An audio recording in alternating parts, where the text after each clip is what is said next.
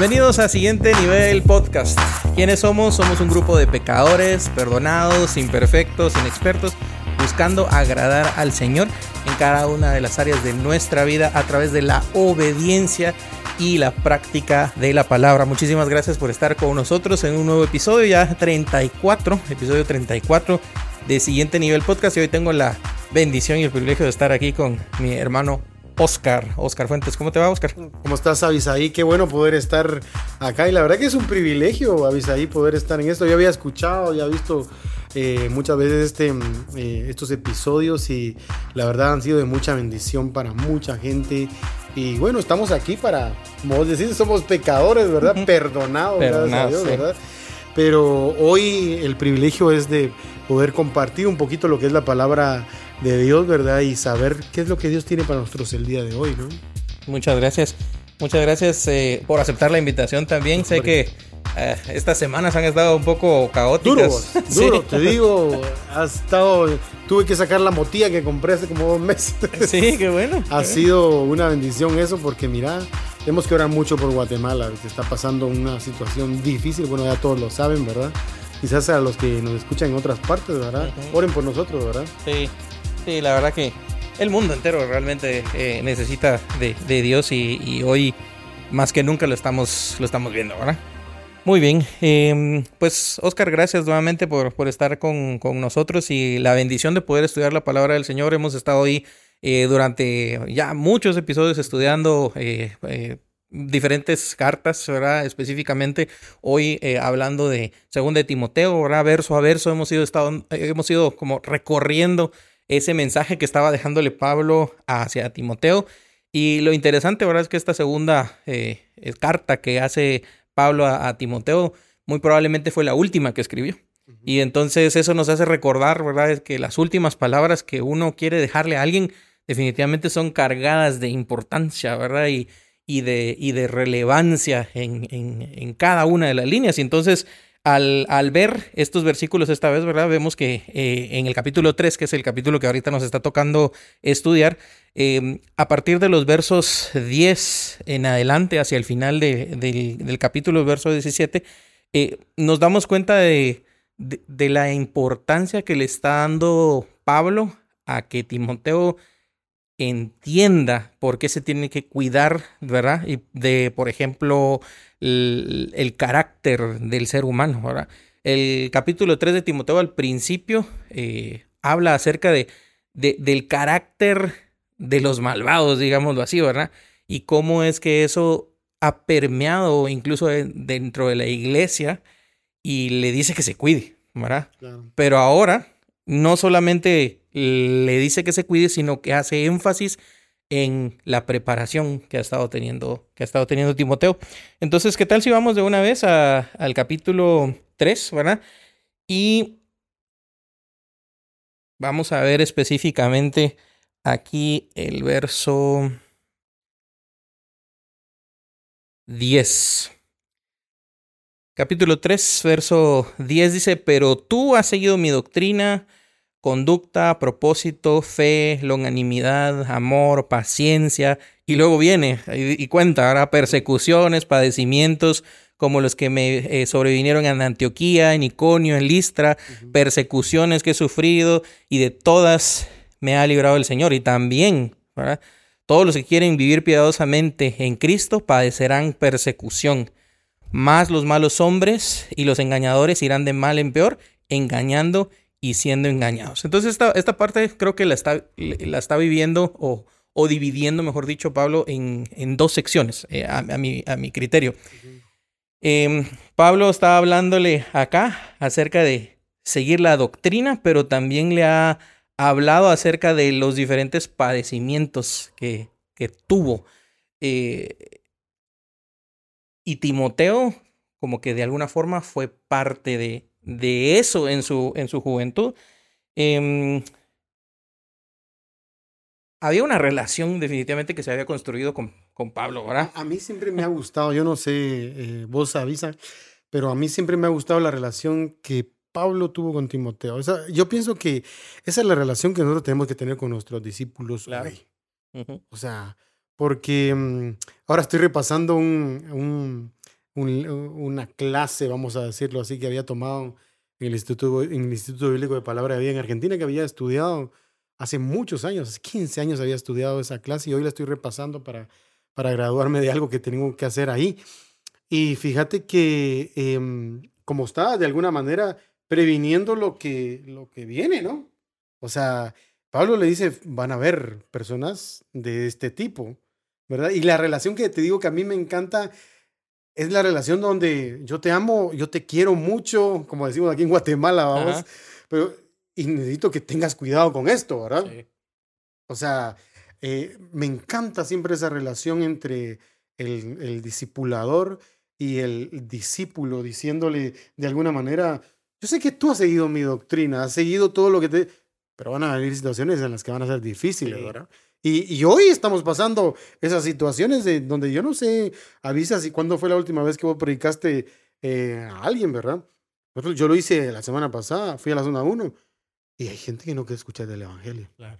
No sé cómo, cómo estás con ese tema ahorita en este momento, pero por eso es de que tenemos que adiestrar, vamos a decirlo, si queremos poner esa forma o discipular a nuestros discípulos bien, ¿no?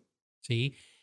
Y, y, precisamente me llama la atención porque, o sea, Pablo lo, lo había preparado, ¿verdad? Y le estaba diciendo, mira, el carácter del, de los hombres en los últimos tiempos va a ser terrible. Y empieza a dar una lista al principio, ¿verdad? Y, y vos decías ahorita de, de, la gente que no quiere saber nada mm, del Señor, ¿verdad? Eh, nosotros con Mariana tenemos una, una amiga eh, en El Salvador y le hemos estado dando seguimiento desde hace un tiempo y se le ha hablado la palabra así abiertamente, ¿verdad? Abiertamente y ella abiertamente la ha rechazado. Increíble. ¿verdad? Eh, pasando unas situaciones súper difíciles en su casa. O sea, realmente el Señor la está, la está llevando a su límite. Eh, y aún así, ¿verdad? El ser humano no quiere saber, ¿verdad? Nada de, de, Dios. Fíjate que em, justo con lo que está pasando en el mundo, ¿verdad? O sea, vos hablas de algo, por ejemplo, de El Salvador y hablemos de otras partes y de acá, ¿verdad? E, es, como en lo que pasó en Israel, por ejemplo, o sea, en esta semana. Guatemala está pasando una situación difícil y yo estoy orando por mi país, ¿verdad? Claro, claro. Hay que orar por Israel. Pero vos ves a Israel, es un pueblo que no quiere escuchar nada del Señor. ¿Qué ha pasado? Lo mismo que pasó en el principio. Lo mismo que pasó en el principio está pasando hoy en día. No quieren escuchar. Han volteado la cara a Dios, ¿verdad? Entonces, por eso te digo que me encanta la relación de Pablo a Timoteo porque eh, eh, como que le dice, mira Pablo, yo te quiero un montón, ¿verdad? Y tienes que saber que hemos sido perseguidos, ¿verdad? Aquí lo que dice en el, en el verso 11, creo que es, ¿verdad? Persecuciones, padecimientos, como los que me sobrevivieron en Antioquía, ¿verdad? Hablar de eso, por ejemplo, ¿verdad? Persecuciones que he sufrido y de todas, dice, me ha librado el Señor. Pareciera ser que uno está repitiendo esos tiempos de, de Pablo a Timoteo, ¿verdad?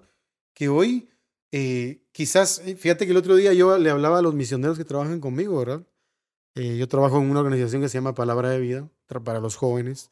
Tenemos material, recurso para los jóvenes, entrenamos a, a, las iglesias locales. Y, y, yo siempre le decía a los misioneros, o en este último tiempo le digo a los misioneros, ¿verdad? Que yo siento que estamos, yo no sé qué pensado, que no sé qué piensa la audiencia, ¿verdad? Pero yo siento que nosotros estamos en un tiempo hoy como el oscurantismo que había en los 1500, donde vinieron los reformadores. ¿verdad? Donde todo era oscuro porque la Iglesia Católica tenía acaparada la doctrina, etcétera, etcétera. Ustedes saben la historia, ¿verdad? Pero yo siento que estamos regresando a esos tiempos nosotros, pero ahora con la cristiandad, con el pueblo del Señor. De que nos hemos acostumbrado tanto a, pues bueno, eh, tener que escuchar el Evangelio, que lo escuchen, ¿verdad? pero acostumbrados a las cuatro paredes, ¿verdad? Y, y pareciera ser que hoy eh, estamos volviendo ese tiempo y la gente ya no quiere escuchar, pues no, ser cristiano no. No sé qué pensaba, pero eso, me llama mucho la atención. Sí, sí, es, es, eh, es complicado porque, porque esta palabra que, que al parecer ¿verdad? Pablo le dio a Timoteo para su contexto, ahorita nos viene a repercutir como que si fuera para nosotros, ¿verdad? Eh, hay, algunos memes ahí, de repente me salen. Eh, Famosos los memes, ¿no? Los memes. Bien, hay unos, unos video memes ahora, vos, que, que viene y, y, dice: Este, Pablo, como que necesitamos otra carta para la iglesia. Vos, pero como dijo mi hermano, ahora hacelo broma, ¿verdad? Se hace cierto eso. O sea, la verdad que pareciera que, parece que las iglesias, viste que ahora la iglesia está, estamos, estamos estudiando en nuestros grupos de Apocalipsis, ¿verdad? Claro, Pareciera que las iglesias somos nosotros en realidad. Sí. Pareciera ser una realidad. Por eso te decía, yo fui a la zona 1, eh, la zona 1 para los que no conocen, ¿verdad? Es, es, un, es un lugar donde pues, está el centro cívico, ¿viste? La, eh, está todo, todo lo que tú puedes conocer de Guatemala de alguna manera, está ahí. Hay mucha gente vendiendo ahí. Los vendedores están aburridos de escuchar a los cristianos. Ya no, usted no, no quiero hablar con usted. Usted es cristiano. Ya sé lo que me va a decir. Porque la, la conducta ha venido a matar el testimonio de alguna manera eh, personal, ¿viste? O sea, y en ese sentido, eh, por eso me gusta la relación de Pablo a Timoteo, diciéndole, hey Timoteo, lo que has escuchado. Después vamos a hablar después de eso. Sí, sí, qué, qué, grueso, qué grueso. Y ah, volviendo como a hacer referencia con el tema de la, de la relación que tenía Pablo con, con Timoteo, a mí me, me llama la atención porque eh, de alguna forma este, Timoteo fue testigo de esos padecimientos, ¿verdad? De, de Pablo. Si nos remontamos un poquito a, a Hechos 14, ¿verdad? Eh, Pablo, de hecho, esos, esos son los... Em, son los hechos que está recordando acá, ¿verdad? Aquí en, eh, en estos versículos.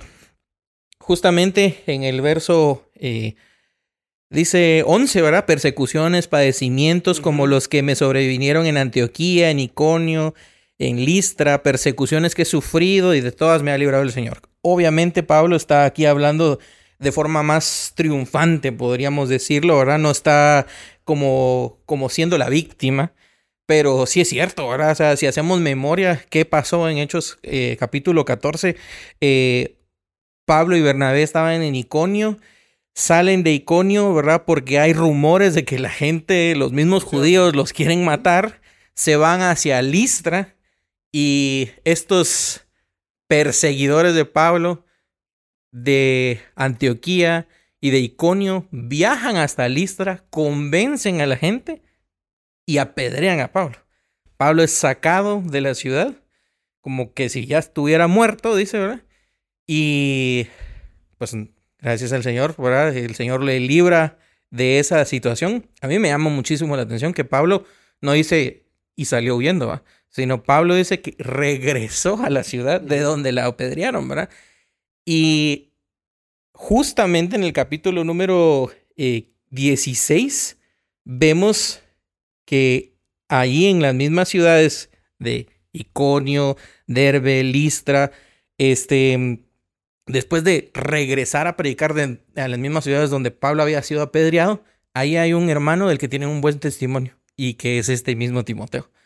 Entonces, ¿qué, ¿qué más prueba tal vez necesitaba Timoteo para poder decir, este, este hombre sí vive lo que predica, ¿verdad? O sea, imagínate tener un, un maestro al nivel de Pablo, ¿verdad? El decir, eh, predicar el Evangelio, estar dispuesto a dar su vida y ahora Pablo lo llama a su, a su viaje misionero.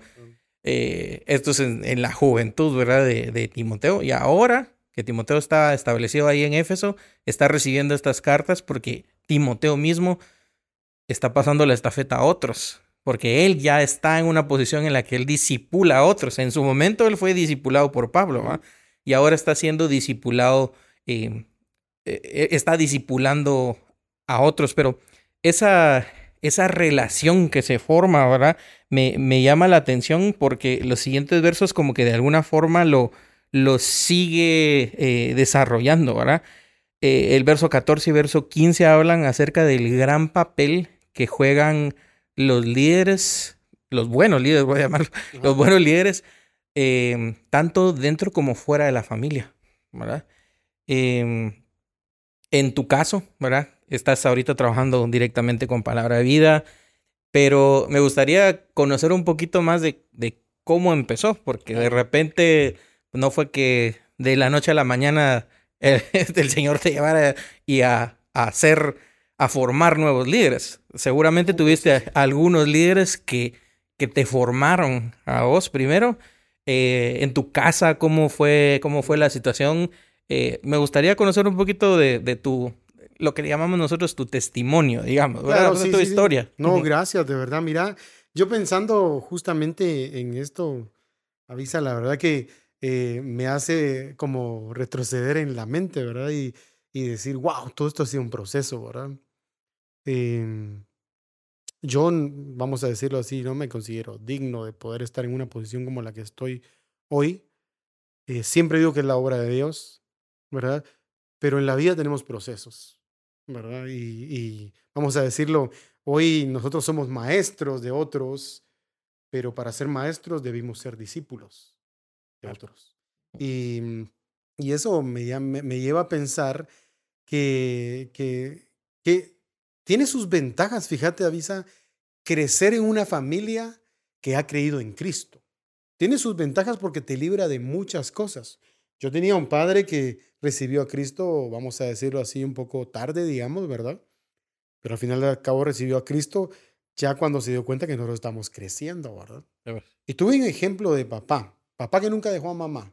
Hoy todavía mis viejos están eh, casados, probablemente cansados, pero están casados y felizmente casados, te puedo decir.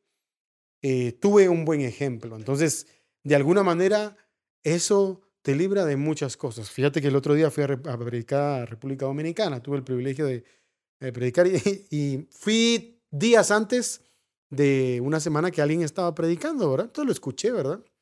Y entonces el tipo venía de Venezuela, ¿verdad? Un contexto totalmente diferente al que yo llevaba. O sea, Ujú. el tipo, viste, decía, eh, bueno, mira, es que Dios hizo esto en mi vida y me sacó de las drogas. No, a mí no me sacó de las drogas. O sea, yo nunca estuve en las drogas. Y gracias a Dios, yo aún, vamos a decirlo así, viste, hablando bíblicamente, me glorío de eso, ¿verdad? Pero la verdad es que Dios me libró de nunca estar en las drogas. Y entonces, viste, yo lo miraba y realmente tenía como que tiene un impacto, no sé si te das cuenta. Sí, sí, sí. Em- emocional. Emo- exactamente emocional. Pero entonces yo entro a la segunda semana de la predicación y les digo, yo no traigo un testimonio como el que traía este tipo que se drogaba, que se divorció, que esto, ¿no? Yo, yo me casé bien, llegué virgen al matrimonio, llegué virgen al matrimonio. O sea, eso es algo que hay que gritarlo, avisa. Sí. Pero entonces yo, yo, yo digo, yo no tengo este testimonio. Y digo, y me pongo a pensar hoy en, en cuanto a esto, porque algunos dicen, ¿cómo era tu vida antes? Y vos me preguntas a mí cómo era mi vida antes. Iba a la iglesia. o sea, iba a la escuela dominical, pero hubo un punto. Juan capítulo 3 a mí me, me mata siempre cuando pienso en Juan capítulo 3, por ejemplo, la historia de Nicodemo. La historia de Nicodemo, eh, ¿cómo he de tener la vida eterna? Uf, una pregunta terrible para el Señor. Y el Señor le dice, tenés que nacer de nuevo. O sea, hay un antes y un después. Hay un encuentro. Yo creo que esa es la diferencia de aquellos que están conscientes verdaderamente de lo que es el Evangelio en cuanto a la transformación que debe haber de mente, ¿verdad? Y tener la mente hoy de Cristo. Pero sí te puedo decir que eh, me he librado de muchas cosas, vamos a decirlo. Por eso, sí, a los 12 años recibí a Cristo como mi Salvador. Y allí empieza un proceso, mi querido Avisa, de verdad, y para los que me están escuchando, yo creo que ahí empieza un proceso donde el Señor empezó a hablar a mi vida, ¿verdad? Y, la verdad es de que yo me acuerdo que a los 13 años más o menos recibí el llamado del Señor. Fue una fogata de palabra de vida también, ¿verdad? Eh, influenciado también por la, mi iglesia local, viste, la iglesia eh, local tenía un programa de palabra de vida, pero ahí yo recibí un llamado que pensé que a Dios se le había olvidado en realidad. Entonces ahí tenía, tenía líderes, Minor, por ejemplo, Minor y Patty fueron mis, mis líderes de, de un programa que teníamos muy conocido de Avanza. Ahí no sé si lo has escuchado, ¿verdad? Sí. Pero ellos fueron líderes de ahí. ¿Viste? A los 13 años Minor me empezó a enseñar la batería. ¿viste? Y fue, fue hermoso saber que hubieron hombres de Dios que empezaron a marcar nuestra vida. Había el deseo y hombres empezaron a trabajar lo que Pablo probablemente trabajó en Timoteo, ¿verdad? Ujú. Eh, luego de eso, viste, gente eh, me discipuló. O sea, hubo un hombre que hoy no está entre nosotros, vamos a decirlo, pero me discipuló e hizo la tarea más grande que probablemente eh, nosotros como padres tendríamos que hacer en nuestros hijos, discipularlos, ¿verdad? Eso es lo que me estoy encargando. Hoy, por ejemplo, tengo un hijo varón, ¿verdad? Y, y, mi esposa disipula a mi hija, ¿verdad? Y yo disipulo a mi hijo, o sea, le estoy enseñando valores, le estoy enseñando la palabra, me cercioro de que, que es hijo de Dios, ¿verdad? Claro. Y recibió a Cristo con nosotros, no lo recibió en la iglesia, lo recibió con nosotros. Entonces, por eso te digo que es como un proceso, ¿verdad? Yo imagino que ah, los procesos son diferentes para cada uno. Dios es un Dios personal. Yo no creo que Dios vaya a repetir el proceso que tuvo conmigo, contigo, ¿no? Es diferente. Claro. Y el que me está escuchando, ¿verdad? El que nos está oyendo. esté viviendo su propio proceso o le haya tocado vivirlo sí. distinto. O sea, porque fíjate que yo me, yo no sé si a vos te ha pasado esto, pero me pasaban cosas extrañas, avisa, en, en, en mi adolescencia. Preguntas extrañas que le hacía el Señor. Y llegó un momento donde yo miraba muchas cosas en misioneros, en pastores que miraba, ¿viste? ¡Hala, qué grandes hombres de Dios, ¿verdad? Decía, ¿cómo puedo llegar a ser? Hasta que un día le dije al Señor, yo no quiero ver más milagros en otras personas, quiero ver lo que tú vas a hacer en mí. Milagros, por así decírtelo, ¿verdad? O sea, el proceso que vas a llevar en mí, o, lo que tú vas a hacer en, en mi vida, quiero que, quiero que lo hagas en mi vida para que yo pueda también influenciar a otros, ¿verdad? Pero eso ha sido el proceso en mí Luego me fui, viste, a, bueno, estudié en CETECA eh, unos años, luego me fui al Instituto Bíblico, ¿verdad? Y, Dios ha hecho la gran obra, hace 10 años más o menos Dios eh, nos dio la oportunidad con mi esposa de poder dirigir el ministerio a 38 misioneros más o menos, ¿verdad? Y hacer la gran obra que es de Dios.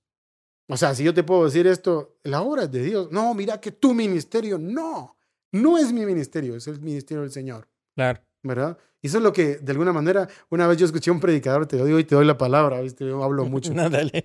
¿Para eso te trajimos? No, no, pero es que yo, hablo, ¿verdad? Que yo digo, em, si estuviera aquí mi esposa me diría, cortá.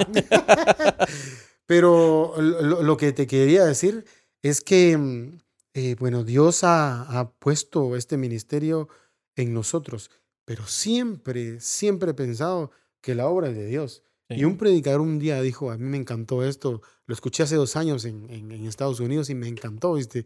porque este hombre eh, eh, decía, hermano, le hablaba a todos los directores en Palabra Vía, hay en 85 países más o menos, y muchos campos en países como Brasil, México, que hay muchos campos y hay muchos directores. Entonces habíamos como 200 personas ahí. Y él decía, hermano, no se enamore del, del liderazgo.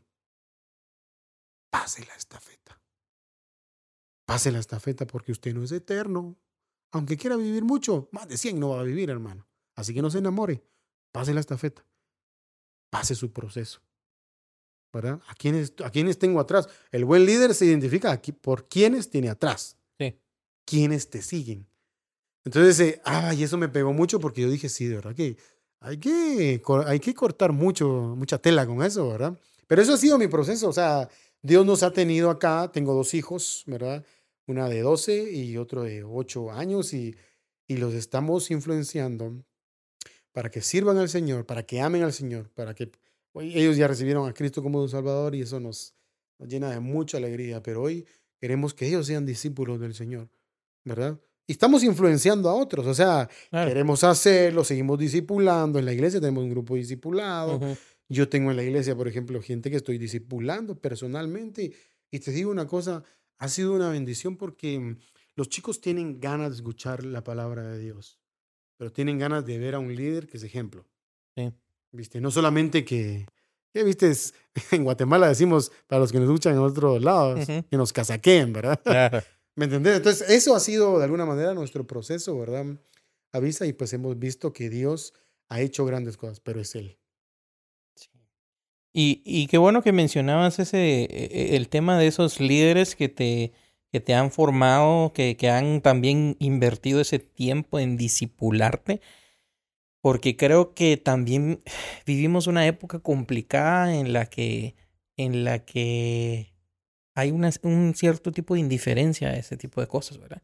De repente hay algunos luzazos en el que, no sé, tal vez hacemos tal cosa, tal evento, y, y, y todo sale bonito, pero cuando cada quien se va para su casa, ahora eh, ya no... ¿Qué pasó? Ajá, ¿qué, ¿qué, pasó con la vida de esos jóvenes? Eso, eso a veces es, es complicado, ¿verdad? Porque, o sea, qué chilero que pasamos un rato juntos, bonito. Pero el poder invertirte vos en la vida de esas personas, ese es otro nivel de compromiso también. Yo te aseguro que Timoteo hablaba como Pablo. Te aseguro que a Timoteo, cuando hablaba, era escuchar a Pablo.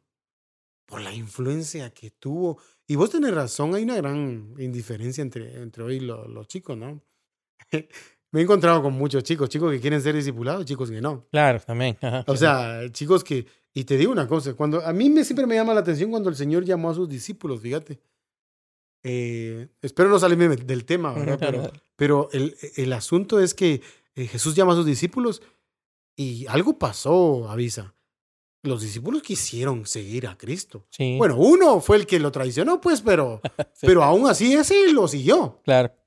O sea, pero pero yo voy a invertir tiempo con los que no quieren también, pero voy a invertir tiempo con los que quieren. Y tengo como dos, tres chicos que hoy, y hay una pareja que estamos discipulando con mi esposa, que, que, que ellos quieren. Ellos dicen, vengan a nuestra casa. Ellos dicen, queremos escuchar cuál ha sido su experiencia. Mira, yo no soy experto en matrimonio. Vos, vos sabés las luchas que hay en el matrimonio, mm. ¿verdad? Solo los que están casados pueden saber ¿Cuáles son las luchas que hay en el matrimonio donde no te pones de acuerdo, donde las peleas salen donde nunca las buscaste, ¿verdad? Claro, claro. Pero la diferencia es eh, cuando alguien pide consejo. Mira, dice vos, yo te miro como un referente. ¿Me puedes decir cómo saliste de este clavo? Bueno, mira, esta es la forma de la que, la que salimos, ¿viste? Yo trato de leer un par de libros, ¿viste? Trato de leer eh, la palabra, ¿viste? Que es la que va a transformar nuestro corazón a muchas cosas que a nosotros como matrimonio nos han funcionado. Por ejemplo, el, cuando estamos en una discusión, paramos y oramos. Uh Decimos, no, hay que orar porque esto se va a descontrolar, como dice el meme. Entonces, oramos. Entonces, ese tipo de influencia es la que de alguna manera nosotros tenemos que transmitir a los chicos, avisa. Sí, sí. Y, y, y eso, eso que, que mencionabas me, me llama la atención porque no solo es cuánta gente invirtió tiempo en mí, sino lo que decías, hay que pasar la estafeta. Hay que pasar la estafeta. Entonces me, me, me hacía yo, yo apuntaba una pregunta y decía yo, bueno, así realmente, ¿cómo estoy impactando? Y esa palabra mm. siento que se ha usado hasta ya. Sí, demasiado, demasiado gastada. Así es que tengo que dejar el cliché, cabal. O sea, es que cómo estás impactando a las generaciones y o sea, pero ¿a qué le llamamos impacto? En este caso, yo específicamente estoy hablando de la labor que Pablo hizo con Timoteo de la del discipulado, ¿verdad? Y que, el y que Timoteo mismo está haciendo con otros, ¿verdad? Entonces, realmente, mm. ¿cómo, ¿cómo estamos impactando? Porque seguramente, así como vos puedes recordar ahorita mm. nombres específicos de personas que, que estuvieron involucradas en tu vida, tanto en tu familia como fuera de ella, en la iglesia, ¿verdad? Y vos reconoces que ha habido esa intervención, digamos, ¿verdad? Eh, divina a través de estos instrumentos.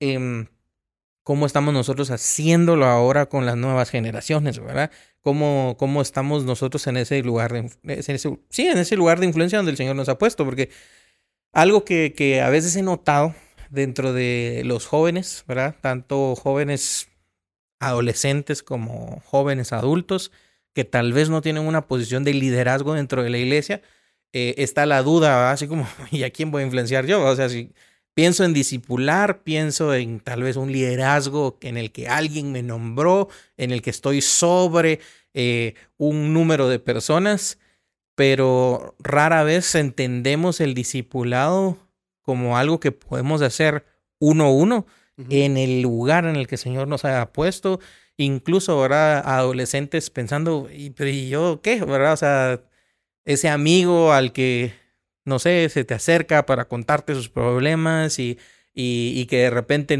está desesperado porque no encuentra la salida para tal o cual cosa, esa es una oportunidad, ¿verdad? De, de disipular. Entonces, creo que cada vez que hablo de esto me gusta como abrir el panorama para no dejarlo eh, allí, ¿verdad? Tan solo en un cliché o, o algo como un eh, como que está reservado para unos cuantos, ¿verdad? Sino el, el, impacto este del que, del que hablo tiene que ver con una relación. Sí, vos fíjate que, por ejemplo, Mateo capítulo 28, Marcos 16, que habla ir y hacer discípulos. a todas las naciones, ¿verdad? O sea, habla acerca de discipulado, ¿verdad? Yo creo que Dios, Dios tenía sus tres, ¿viste? Que tenía sus tres que eran más íntimos, ¿viste? Con estos puedo llorar, con estos Yo creo que nosotros tendríamos que buscar, ¿viste? Yo, yo, y, y, yo pensaba en una palabra, fíjate que se me venía a la mente con una predicación que una vez tenía de, del siervo Eliezer, viste, que andaba buscando eh, esposa. ¿Te acuerdas de ese? estaba buscando esposa para, su, para el hijo de su señor, ¿verdad? En este caso para Isaac, ¿verdad? Eh, es involucrarse. Involucrate en la vida de la gente. ¿Viste? No, no, es que cada uno tiene que tener su vida. No, no.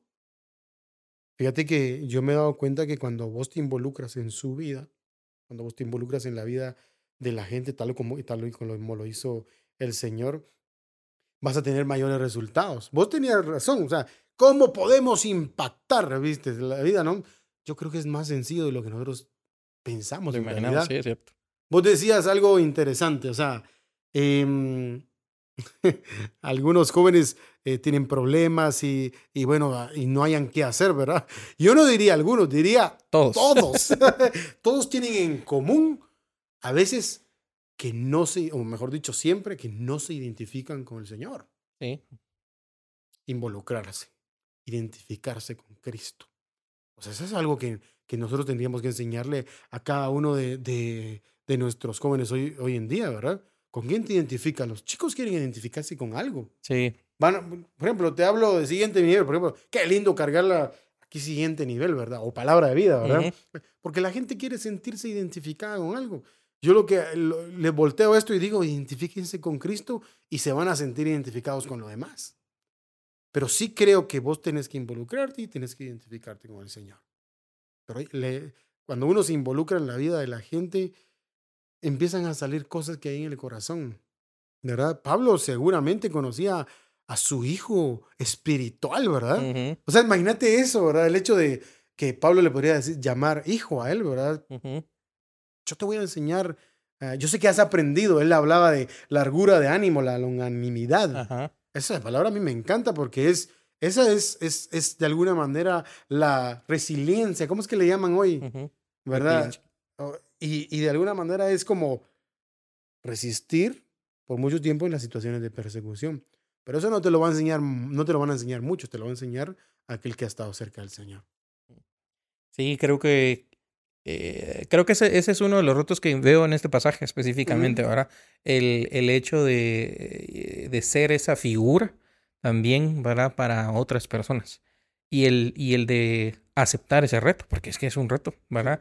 Eh, vos que estás en liderazgo, más, entre más gente tenés, creo que más, más te das cuenta que, que de repente van a haber, van a haber días en los que no tenés tantas ganas de ser líder. No tengo largura de ánimo. hay, hay días, yo no sé, que tal vez yo soy anormal, le digo yo a veces a mi esposa, ¿verdad? Así que estoy desanimado, Aisa. O sea, y, y, de alguna manera, viste, uno es hombre.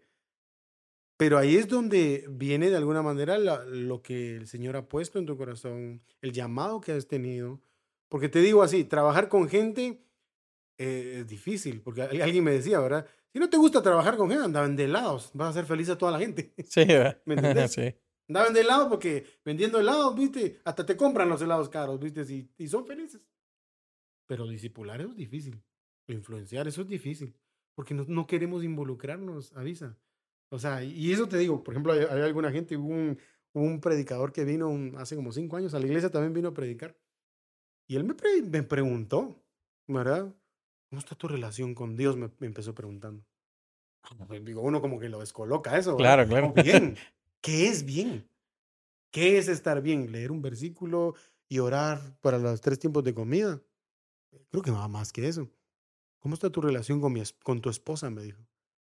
Y, me dejó, me quedó como, nadie casi me pregunta esto, ¿verdad? Pero te voy a responder, le dije, mira, hay situaciones en las que no me pongo de acuerdo, pero él se involucró en mi vida. O sea, y eso es lo que, si, si vos me estás preguntando a mí cuál ha sido mi proceso, quizás ha sido de gente que se ha involucrado en mi vida. Y, y yo he crecido, ¿verdad? Y, y, y, eso es lo mismo que yo hago con, con los que hoy están vamos a decirlo conmigo trabajando, ¿verdad? ¿Cómo está tu vida espiritual? ¿Cómo está tu vida con tu esposa? O en el caso de los jóvenes que nos están escuchando, ¿verdad? ¿Cómo es tu relación con tus papás? Hay patojos que van a la casa y ni le hablan a los papás. Dicen, no, no, yo no quiero contarle nada porque esa es mi vida. No. Ahí es donde de alguna manera, viste, tenemos que entrar nosotros, viste, que estamos trabajando eh, en la iglesia, discipulando, etcétera, etcétera. ¿verdad? Pero sí es una labor eh, loable de alguna manera, viste, es el hecho de trabajar con gente. Sí, sí, sí, creo que eso es una, es una bendición definitivamente. Eh, es un reto como lo, lo hablábamos y, y, a mí me gusta mucho el, el, verso del capítulo 1 de Segunda de Pedro, Segunda de Pedro 1 y 15. todos conocemos a Pedro, eh, y creo que nos hemos formado alguna idea de Pedro eh, de la Biblia.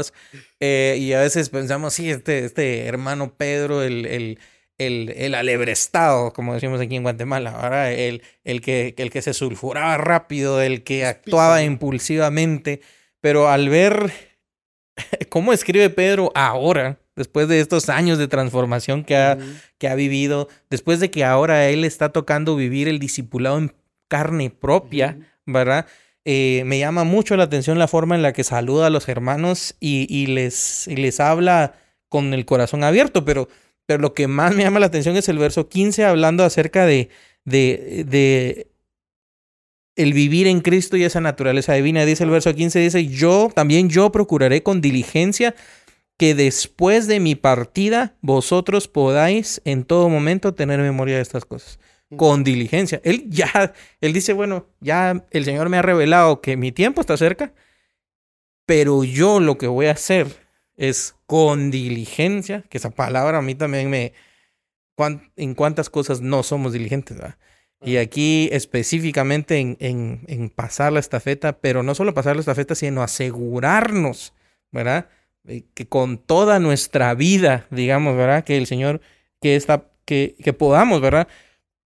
asegurarnos que los demás a quienes nosotros estamos discipulando vengan y sean transformados, ¿verdad? O sea, realmente significa dedicar tu vida prácticamente. Fíjate que vos tocaste una palabra que yo estudié hace un, tiempo y me encantó porque diligencia en el original significa pies presurosos para hacer bien las cosas de manera correcta.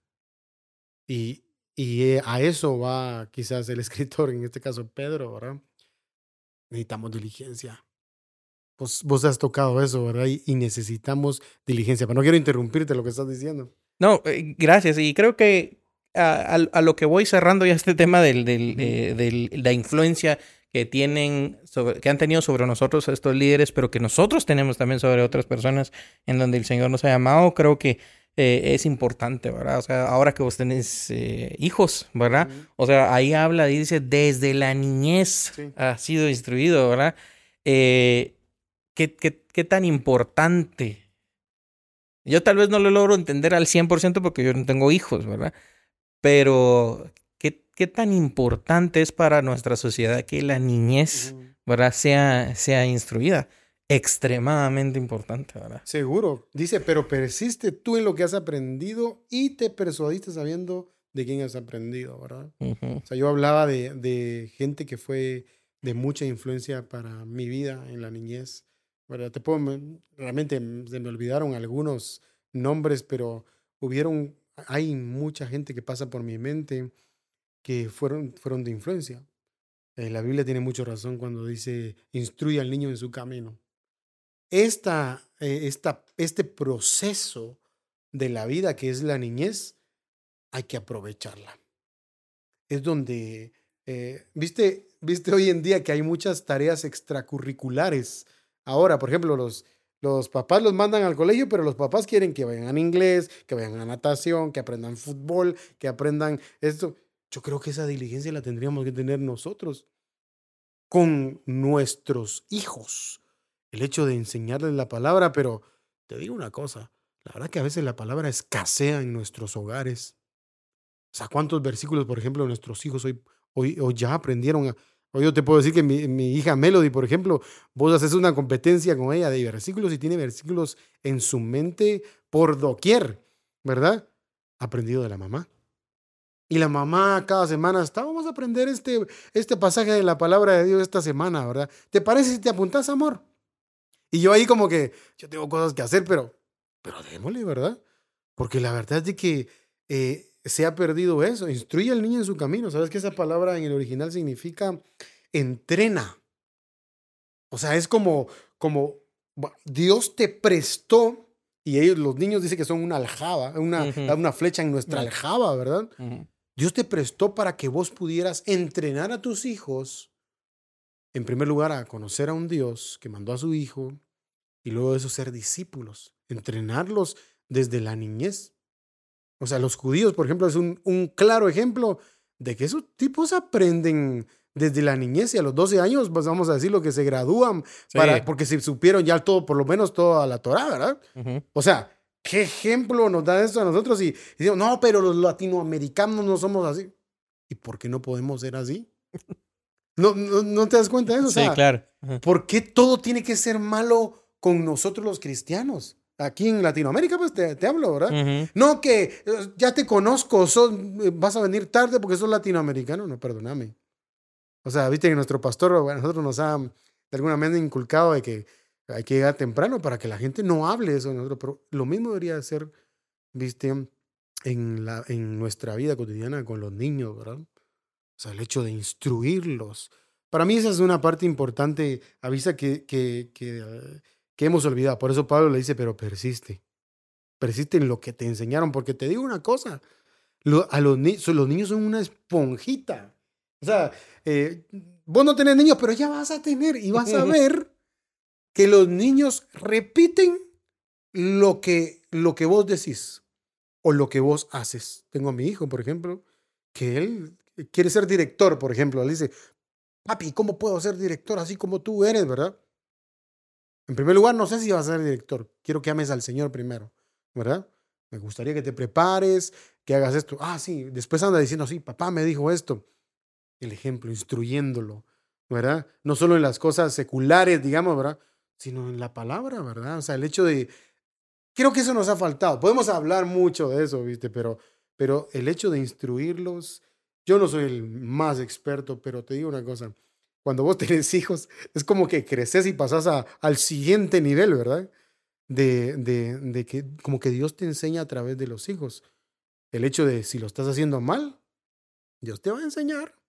Y las consecuencias vienen cuando ya son grandes y se olvidan. Las estadísticas dicen que a los 20 años, eh, a los 20 años, los chicos dejan de ir a la iglesia cuando no se les instruye.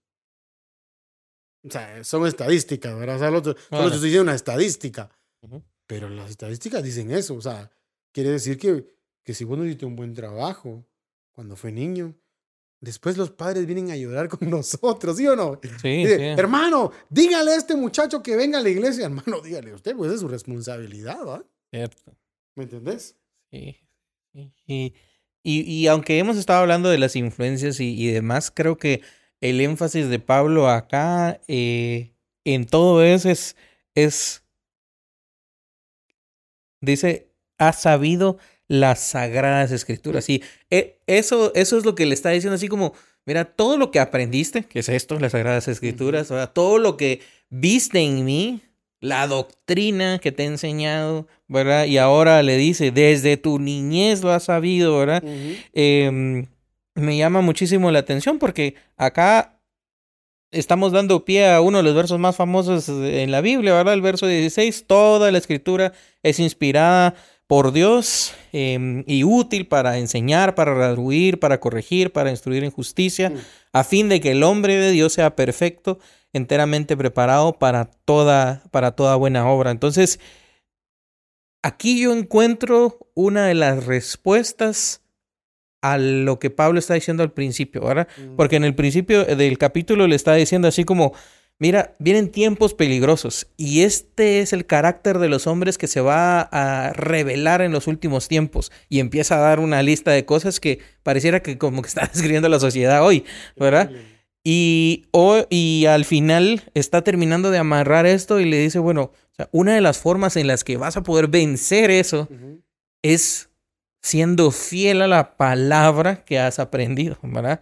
a la que se te ha instruido desde tu niñez, a la que en este momento yo te estoy recordando, a la que tenías conmigo, ¿verdad? De, mi doctrina.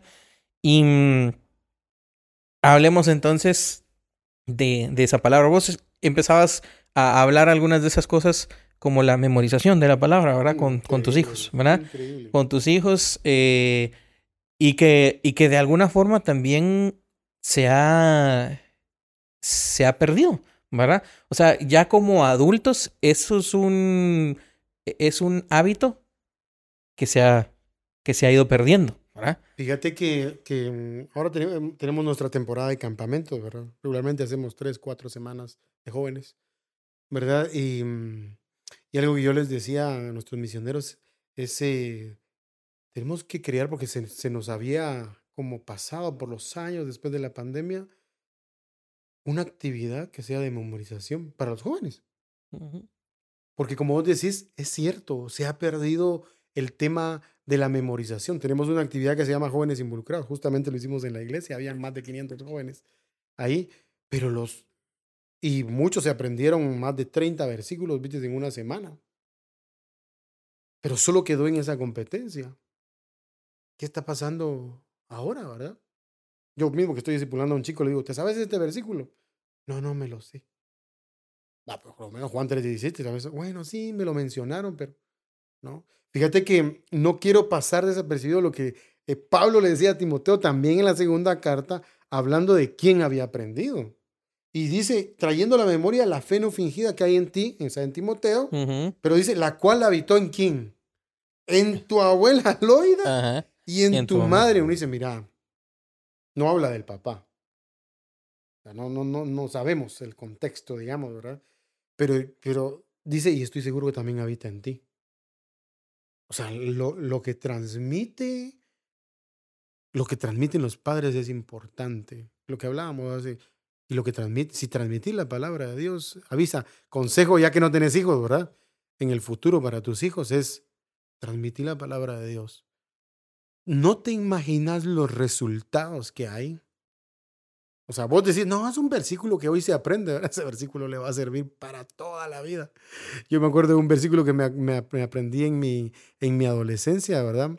Eh, que está en Romanos, que decía, ni tampoco presentéis vuestros miembros al, al pecado como instrumentos de iniquidad, sino presentados vosotros mismos a Dios como vivos de entre los muertos. Y fíjate, eh, eh, avisa que cada vez que yo quería cometer algo o hacer algo, ¿viste? Algo malo, me acordaba de ese versículo. Y entonces venía a mi mente y decía, ni tampoco presentéis vuestros miembros al, al, al pecado como instrumento. Yo no quiero ser un instrumento de iniquidad, ¿va? Aquel que piensa para hacer el mal, eso significa iniquidad. Aquel que planea, hoy voy a salir y voy a hacer el mal, eso significa iniquidad. Entonces, no, pero viene desde mi juventud, viene desde mi niñez, ¿verdad? Que la palabra de Dios fue infundida acá. Y hoy, eso es lo que de alguna manera me sostiene, ¿verdad? O sea, la palabra de Dios dice la palabra que es un ancla, segura, dice, ¿verdad? O sea, que, que, que te libra de muchas cosas. No es una burbuja, ¿no? No confundamos que la iglesia es una burbuja que, o que el ministerio donde estás es una burbuja. No, no. Yo creo que la palabra de Dios es lo que de alguna manera ha hecho que te sostenga eh, tu vida hoy en día, ¿verdad? Entonces, eh, eso es lo que yo te puedo decir, pero lo aprendió de su mamá, las Sagradas Escrituras. Toda la escritura, entonces dice, inspirada por Dios y es útil. Eh, ahí viene entonces para nosotros, ¿verdad?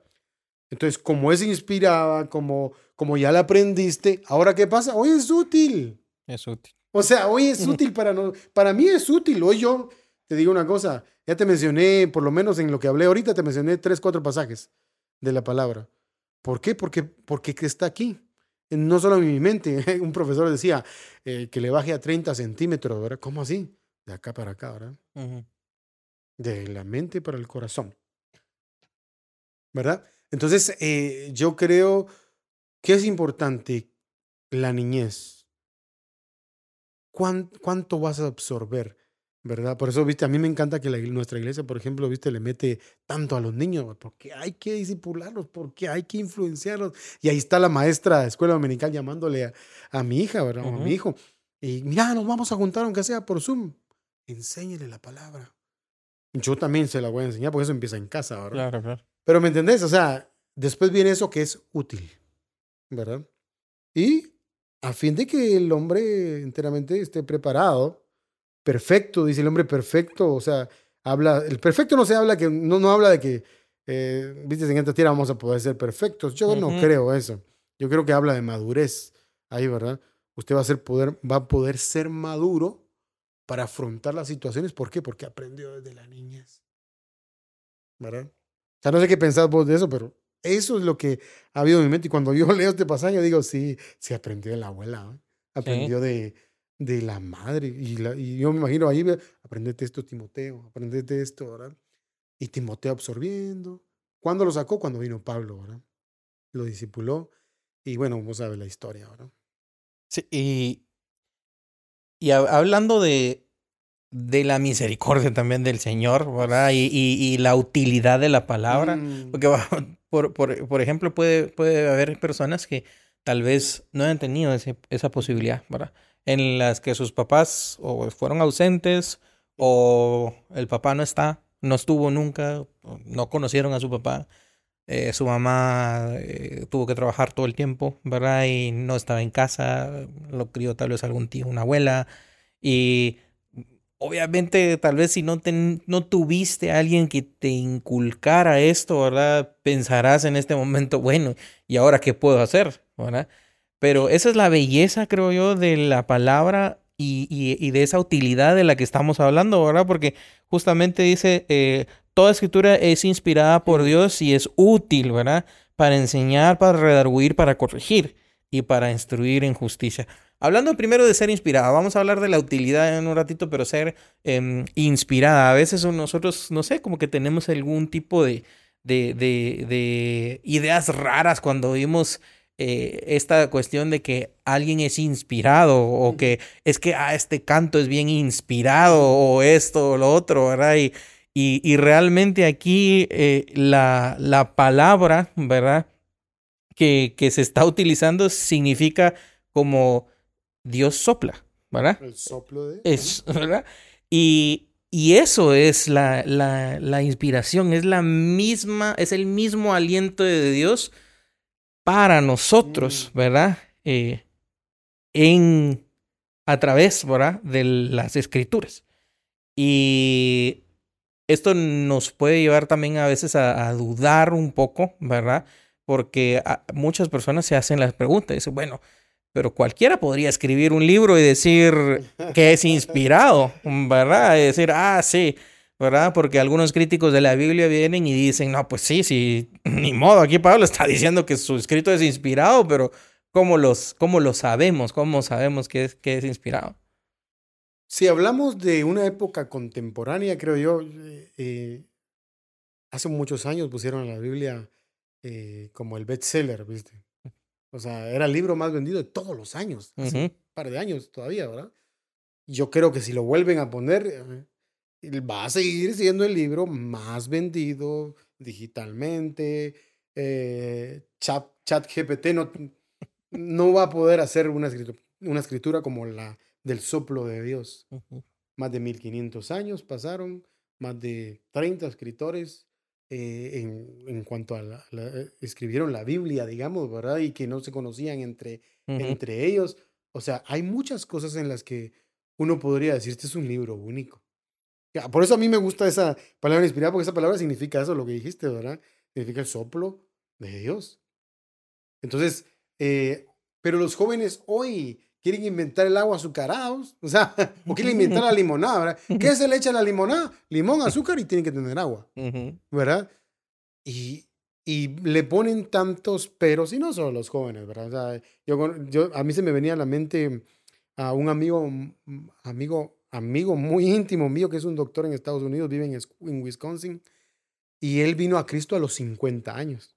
Fíjate, o sea, después de estar en una religión, vamos a decirlo así, eh, bien fuerte, ¿verdad? Él es maxilofacial, ¿verdad? Y él viene cada año con nosotros a nuestras jornadas médicas, ¿verdad? Y yo le decía, eh, hey Rich, ¿por qué viniste a Cristo? Ya grande, ¿no? Grande, mano. O sea, yo tengo 40 años casi.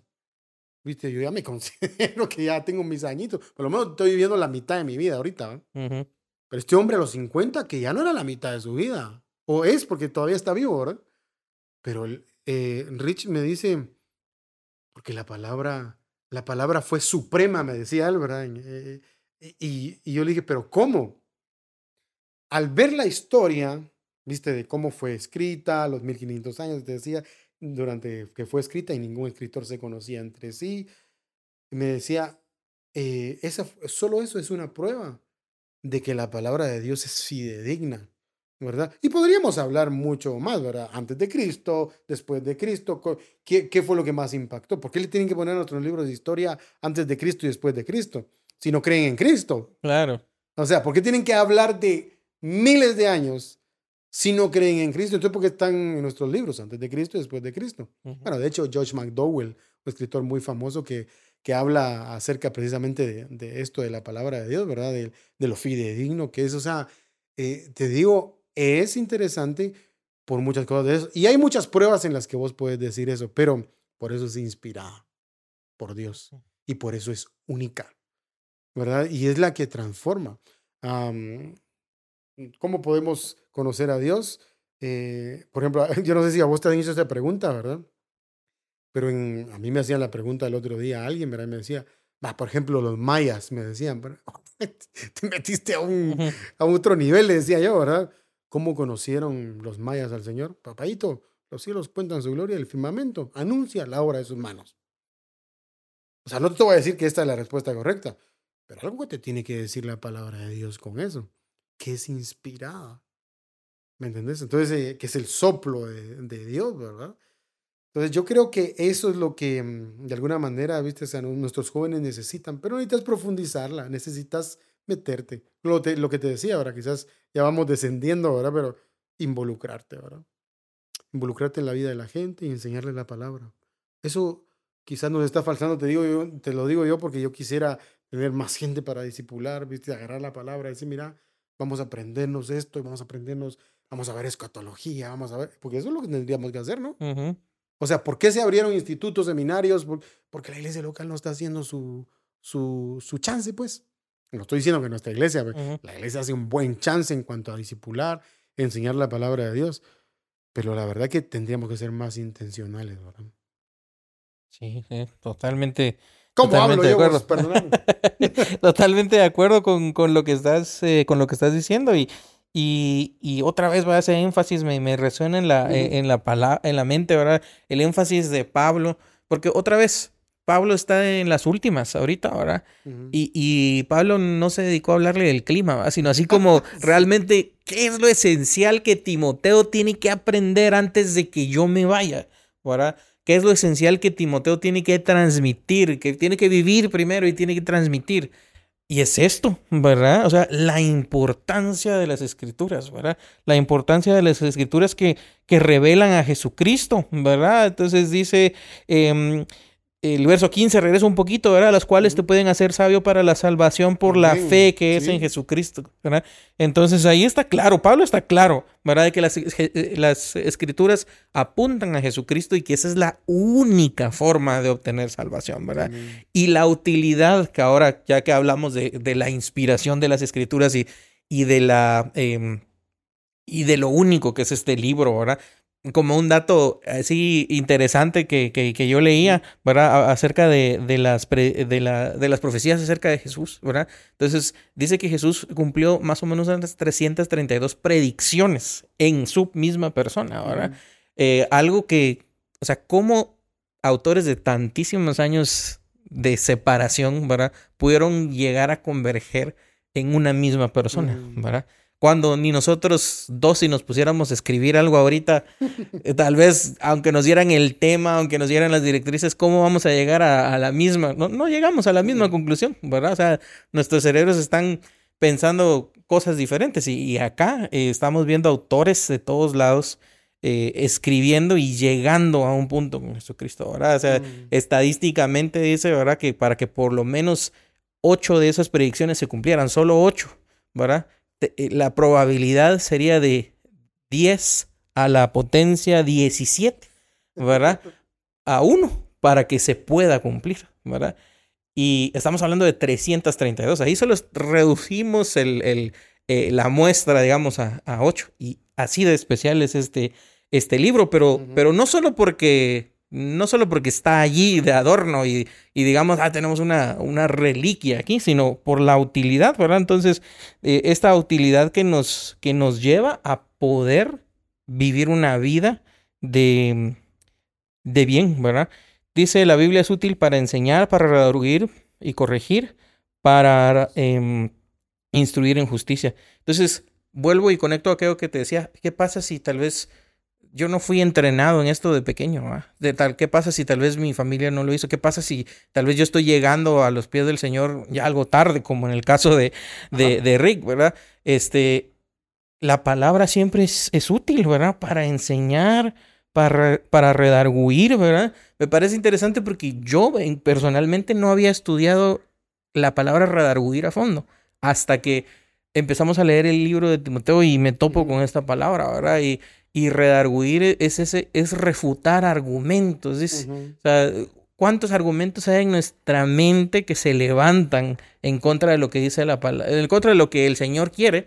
Y la palabra viene y nos refuta esos argumentos, nos corrige, pero no te deja ahí, ¿va? porque a veces uno piensa en eso, así como, ah, qué, qué mal me siento, o sea, eh, llevamos una palabra ahí eh, certera, ¿verdad? Y hacemos que los jóvenes se compunjan ahí en su corazón de todo lo que han estado haciendo mal, pero, pero la palabra no te deja ahí, sino dice, nos instruye para justicia. No solo te señala, sino encima de eso te dice cómo puedes vivir la vida, ¿verdad? Cómo puedes vivir la, la vida cristiana, ¿verdad?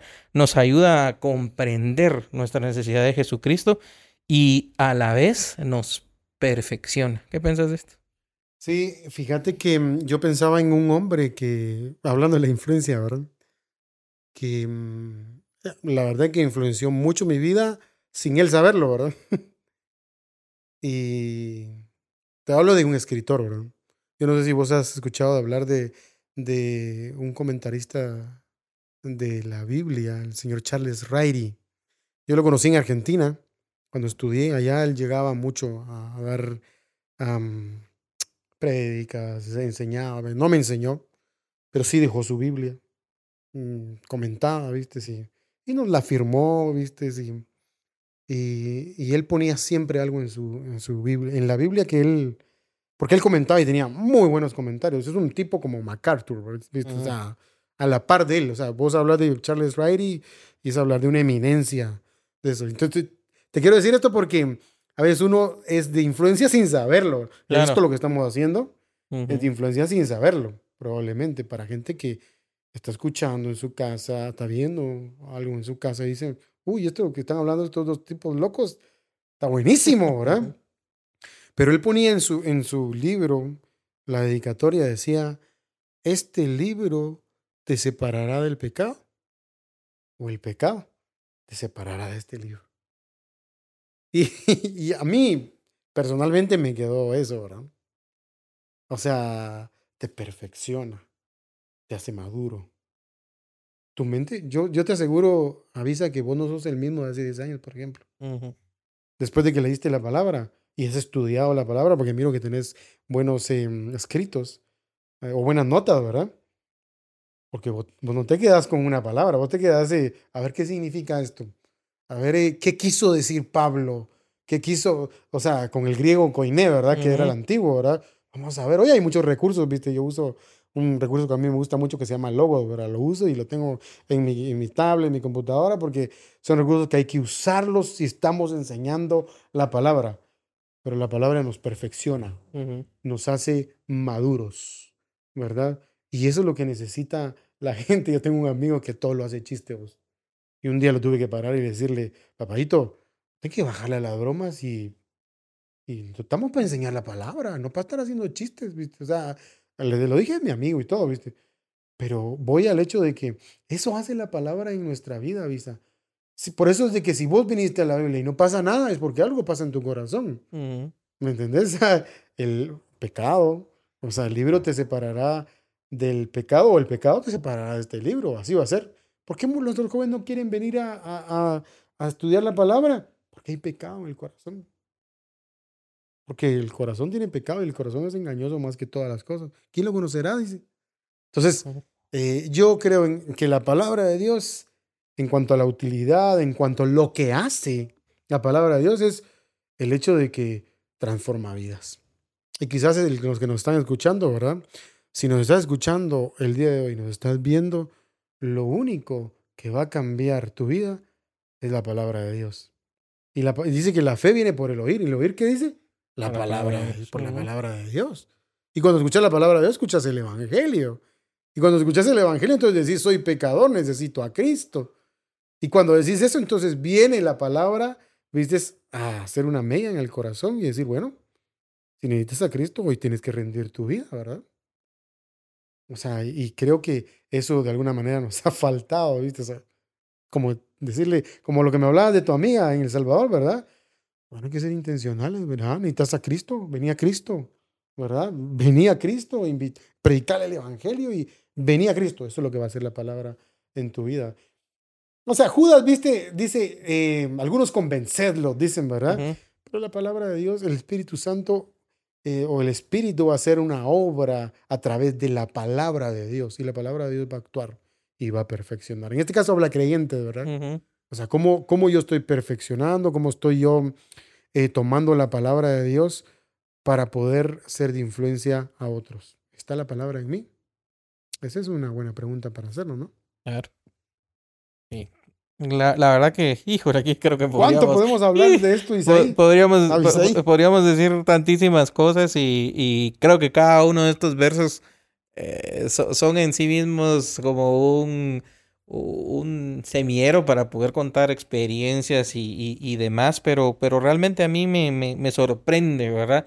Eh, la forma en la que Pablo ha amarrado todo lo que ha estado diciendo en el capítulo 3, eh, las advertencias del peligro que le da, cómo vencer ese peligro, cómo mantenerse alejado eh, y, y, y, a salvo en esos últimos tiempos, ¿verdad? Haciendo énfasis en la doctrina que él ha recibido, en la que su familia lo ha instruido desde pequeño, ¿verdad? Eh, y, y específicamente en aferrarse a la palabra, porque la palabra tiene todo lo que necesita, ¿verdad? Eh, el, el, hombre, el joven, el niño, para, para poder hacerle frente a este mundo, ¿verdad? Y, y me, me, me gusta mucho la, la, versión TLA, justamente las últimas dos líneas de, del verso 17 dice, ¿verdad? Completamente entrenados, vos decías, ¿verdad? Entrenar al niño, ¿verdad? Bueno, tal vez ya si nos estás viendo ya no sos niño, pero la palabra te entrena, ¿verdad? Te entrena y dice preparados para hacer el bien. Y creo que obviamente, eh, esto es algo que a veces yo digo, eh, muchas veces con, con, nuestros jóvenes, cuando, cuando alguien viene al Señor o cuando alguien está tratando de, de, de, empezar a dar esos pasos, ¿verdad? Dentro, dentro del Evangelio, piensa que hay tantas cosas que tiene que dejar de hacer, ¿verdad? Y piensa, ah, tengo que dejar de hacer esto, tengo que dejar de hacer esto. Eh, ajá. Pero, pero más allá de dejar de hacer esto, yo veo este versículo y es que tienes que no solo dejar de hacer, sino tienes que empezar a hacer. Tienes que empezar a hacer el bien, tienes que buscar hacer Em, el bien, ¿verdad? Y, hablando de la misma palabra y hablando a los jóvenes, eh, y el mismo Salmo 119, ¿verdad? ¿Con qué limpiará el joven su camino? Es, entonces, con guardar su palabra. No solo, eh, no solo con oír su palabra, no solamente con conocer que existe su palabra, sino con atesorarla, con vivirla, ¿verdad? Y creo que aquí Pablo ha condensado todas esas ideas que nosotros hemos visto en los versos, eh, ¿verdad? Ahí que, que hemos, hemos ido insertando en la, en la charla Em, para decirle a, Timoteo, bueno, Timoteo, esto, esto es lo que hay que hacer, ¿verdad? Aquí estás, Timoteo, em, te tienes que aferrar a la palabra, que es la que te lleva a la salvación en Jesucristo y es la que te permite ser perfeccionado y preparado para toda buena obra, ¿verdad? Para el bien. Entonces, ya cerrando nuestra plática, te dejo ahí la palabra para algún tal vez mensaje final, algo que tal vez de, la charla sientas que esté ahí como tal vez resonando en tu corazón, algo que, que querrás compartir em, con, con, la audiencia, ¿verdad? Con los jóvenes que nos escuchan, con los, con los adultos, con los niños, ¿verdad? Que puedan estar escuchando, que, que em, pues algún consejo. Fíjate que yo estaba pensando, hay un versículo que yo tengo que es favorito y, y los que me van a escuchar y me conocen, siempre se los voy a decir. Efesios 3:20, y aquel que es poderoso para hacer todas las cosas mucho más abundantemente de lo que pedimos o entendemos según el poder que actúa en nosotros. Ese verso a mí me ha sostenido porque para aquellos que vienen a Cristo tarde, entre comillas lo pongo, ¿verdad? O sea, en realidad no vinieron tarde, vinieron al tiempo del Señor, ¿verdad? Pero si llegaste tarde, tortuga, otra vez, dijeron aquellos, ¿verdad? Es el hecho de que Dios te va a capacitar. O sea, Dios, eh, o sea, el Espíritu Santo, viste, va a ser, eh, nos va a enseñar a nosotros y nos va a capacitar para, para estar, estar enteramente preparados, como dice la palabra, ¿verdad? Para toda buena obra. O sea, yo solamente digo que si tú no has recibido a Cristo como tu Salvador, no lo puedes hacer, no puedes hacer nada. Pero si lo tienes, si tienes a Cristo, tienes todo. Y aquel que es poderoso para hacer todas las cosas, lo va a hacer mucho más abundantemente de lo que pedimos o entendemos. Entonces, para los que nos están escuchando, es, ok, si yo vine tarde, eh, busca a alguien que pueda hacer influencia en tu vida, alguien espiritual. Eso es lo que mm, de alguna manera me he logrado rodear. Vos viste que David en un momento decía que era amigo de los que le temen al Señor. Yo de esos amigos quiero. Yo quiero ser tu amigo. Si vos temes al Señor, yo quiero ser tu compañero, decía, decía David, ¿verdad? Compañero soy de los, que pues, de los que te temen, ¿verdad? ¿Por qué? Porque yo, yo sé que vos vas a poder ser de influencia para mi vida. Así que yo les animo a que si tú todavía no has encontrado esa influencia para tu vida, esa influencia, encontrarla. Y para aquellos que ya son maestros, ¿verdad? Es el, ¿quién te sigue? ¿A quién estás influenciando hoy? Ah, no, no hablemos del futuro, hablemos del presente, no hablemos del pasado, hablemos del presente. Hoy, ¿a quién estás influenciando? ¿Será que podemos tener un nuestro Timoteo, verdad? Que nos puede seguir.